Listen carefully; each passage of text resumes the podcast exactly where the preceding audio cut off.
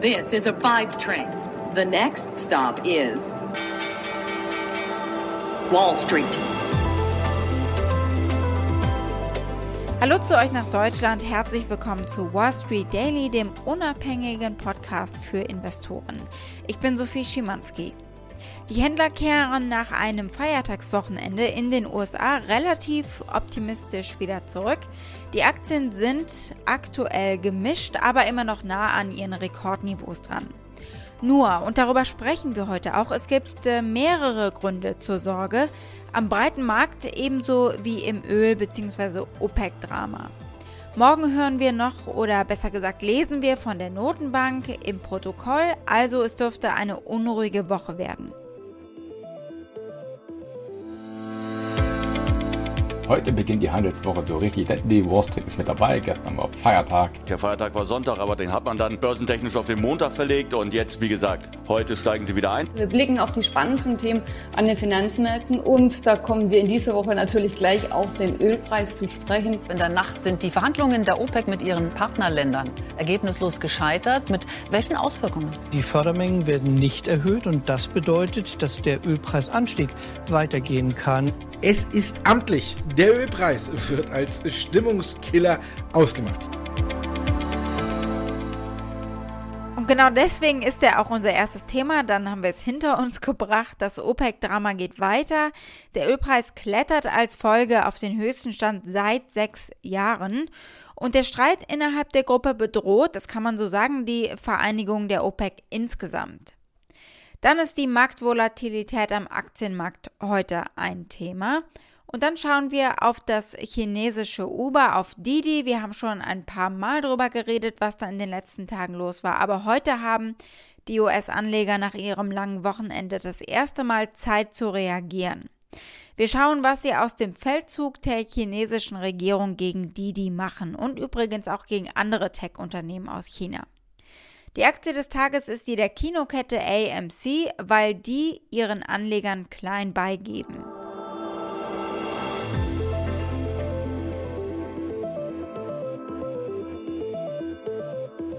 Wir sprechen nochmal über den Stress in der OPEC. Der Ölpreis zieht nun weiter an auf ein Sechsjahreshoch. Kein Wunder, der Stillstand äh, in den Verhandlungen heißt jetzt, es wird wohl keine Erhöhung der Produktionsmenge geben bis August. Und äh, durch diesen Streit ist die ganze Stabilität der Gruppe bedroht. Und wir gucken mal warum. Ich habe einen guten Satz gelesen, der das, finde ich, gut zusammenfasst. Die Pandemie hat äh, die ölfördernden Länder zusammengebracht. Die Post-Pandemie-Situation treibt sie auseinander. Sie waren erstmal vereint letztes Jahr in dem Anliegen, auf die sinkende Nachfrage mit äh, Produktionskürzungen zu reagieren, um den Preis eben nicht ins Bodenlose abschmieren zu lassen. Schuld an der misslichen Lage jetzt gerade sind aktuell vor allem Saudi-Arabien und die Vereinigten Arabischen Emirate. Die wollen sich einfach nicht beugen. Kurz zum Hintergrund. Ursprünglich hatten sich Saudi-Arabien und Russland im Vorfeld darauf verständigt, rund 2 Millionen Barrel pro Tag auf den Markt zu bringen über die nächsten fünf Monate, damit sich die Produktionsmenge äh, wieder normalisiert. Ab August hätten die Staaten der erweiterten OPEC Plus Allianz, das sind 23 Staaten, 400.000 Barrel pro Tag zusätzlich gefördert. Die Vereinigten Arabischen Emirate finden aber unter diesem aktuellen Vorschlag die Förderquoten für die einzelnen Mitglieder nicht fair. Sie wollen mehr produzieren. Für uns war es kein guter Deal, was da am Freitag vorgeschlagen wurde, sagt ihr Energieminister. Die Emirate wollen die Berechnungsgrundlage ändern, mit der die OPEC die Förderquoten der einzelnen Mitgliedsländer eben bestimmt. Und so sind die Ölpreise in der ersten Jahreshälfte bereits um mehr als 45 Prozent gestiegen, unterstützt natürlich einmal durch die Einführung von den äh, Covid-19-Impfstoffen, eine schrittweise Lockerung der Sperrmaßnahmen und äh, eben durch die massiven Produktionskürzungen der OPEC Plus. Also wachsende Nachfrage durch die Bank weg und ein künstlich verkürztes Angebot. Dan Brulett war mal US-Energieminister. Er sagt, er hoffte, die USA als Nicht-OPEC-Mitglied mischen sich ein und vermitteln jetzt. Sonst sieht er einen Ölpreis von 100 Dollar pro Fass ganz bald. Er sagt, es geht gar nicht ums aktive Verhandeln seitens der USA, sondern einfach um eine Vermittlerrolle. I would hope that the Biden administration would come to the table and, and step into these conversations as they occur. We all know that the United States is not a member of OPEC, so we don't expect to be uh, negotiating the price of oil, if you will. That's not the point of the conversation. You know, much like President Trump did, though, back in 2020, it's important that we have a mediating force. The United States is one of the big three producers of the world. And it's important that we remain there, and it's important that we be at those conversations and use the G20 and other forums that we have available to us to bring in all of the world partners to hopefully mediate and mitigate some of the worst outcomes that can happen in these types of situations. Wir blicken mal auf den Aktienmarkt. Es sieht so aus, als könnte das äh, die Ruhe vor dem Sturm gewesen sein im Juni. Viele Händler bereiten sich nach einer ungewöhnlich verschlafenen Phase für den Aktienmarkt auf eine Zunahme der Volatilität vor. Der Abstand zwischen dem Tageshoch und dem Tagestief im SP 500 verringerte sich im Juni auf 0,62 Prozentpunkte. Laut einem Analysten bei S&P Dow Jones Indices markierte das den niedrigsten Stand der Intraday-Volatilität innerhalb eines Monats seit Dezember 2019. Jetzt erwarten viele Analysten, dass dieser Abstand eben größer wird, diese Spanne, äh, die eben die Tagesschwankungen zeigt. Der Grund, Trading Desks werden im Sommer tendenziell weniger besetzt, weil eben viele in die Ferien fahren. Das bedeutet aber, dass weniger Liquidität in den Märkten vorhanden ist und das bedeutet wiederum, dass News jeglicher Art, also Wirtschaftsdaten, Unternehmensnachrichten oder auch äh, geldpolitische Nachrichten von der Notenbank ganz anders, nämlich viel deutlicher einschlagen. An dieser Stelle nochmal vielleicht ein Blick auf das Angstbarometer auf den WIX, das klettert heute 5%.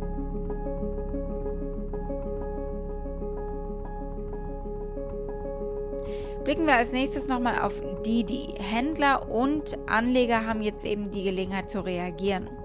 Es stellt sich vielleicht die Frage, ob sie den Börsengang nicht lieber hätten verschieben sollen. Das sagen einige Analysten. Die Aktien des Ride-Hailing-Riesens sind am Dienstag im vorbörslichen Handel um bis zu 25 Prozent eingebrochen. Gerade mal eine Woche nach der Notierung der chinesischen App oder des Unternehmens, des Mutterunternehmens an der New Yorker Börse mit einer Marktkapitalisierung von rund 68 Milliarden US-Dollar. China hat ja jetzt aber bereits am späten Freitag angekündigt, dass Nutzer die App nicht mehr herunterladen können, solange ihre Cybersicherheitsüberprüfung anhält.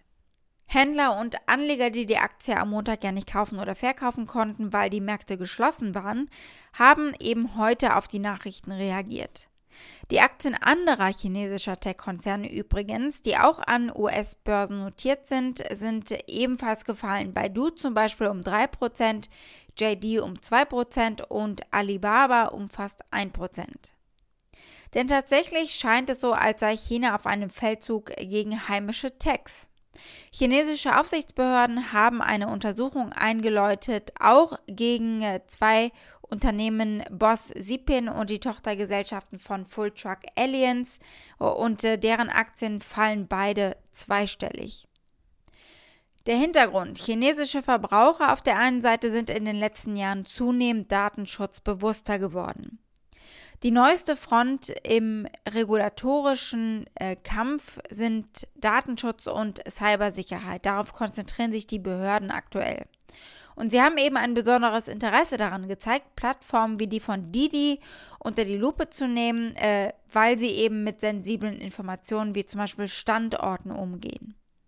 Damit hat sich China stark verändert von einem Tech-Markt, der kaum reguliert war, zu einem ziemlich effektiv regulierten Markt. Natürlich dürfte dabei nicht nur der Schutz der Verbraucher eine Rolle spielen, sondern es dürfte der chinesischen Regierung natürlich auch um äh, Macht und Kontrolle gehen.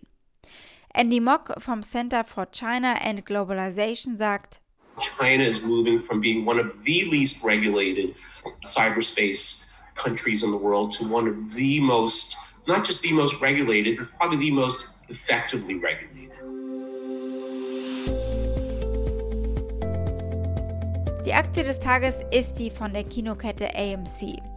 Das ist die angeschlagene Kinokette, deren Aktie Anfang des Jahres genau wie die von GameStop von Reddit-Nutzern gehypt wurde. Die Aktien sind aufs Jahr gesehen aberwitzige 2300% etwa im Plus. AMC Entertainment sagte am Dienstag, dass sie einen Vorschlag, der die Aktionäre dazu aufgefordert hätte, die Ausgabe von bis zu 25 Millionen weiteren Aktien zu gestatten, dass sie den gestrichen haben. Im April klang der CEO Adam Aaron noch zuversichtlich mit seiner Bitte. Yeah, well, dilution is something we care about, but I would also tell you that we are uh, formally asking for approval from our shareholders to authorize another 500 million shares that the company could issue if it wishes.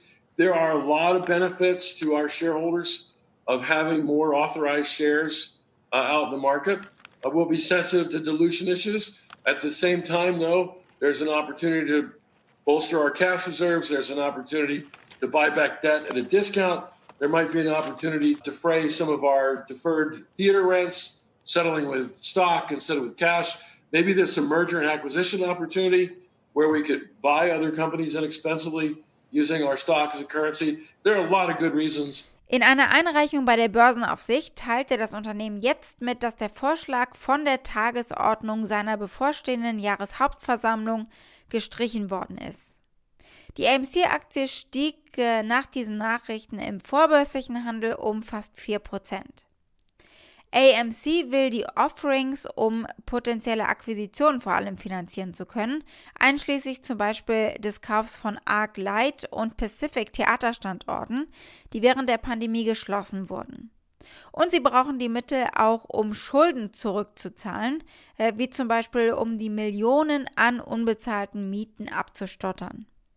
In den letzten Monaten hat AMC Aktienverkäufe genutzt, um frisches Kapital zu beschaffen, und zwar jede Menge. Und ohne dieses Kapital hätten sie den Konkurs mehrere Male fast nicht vermeiden können.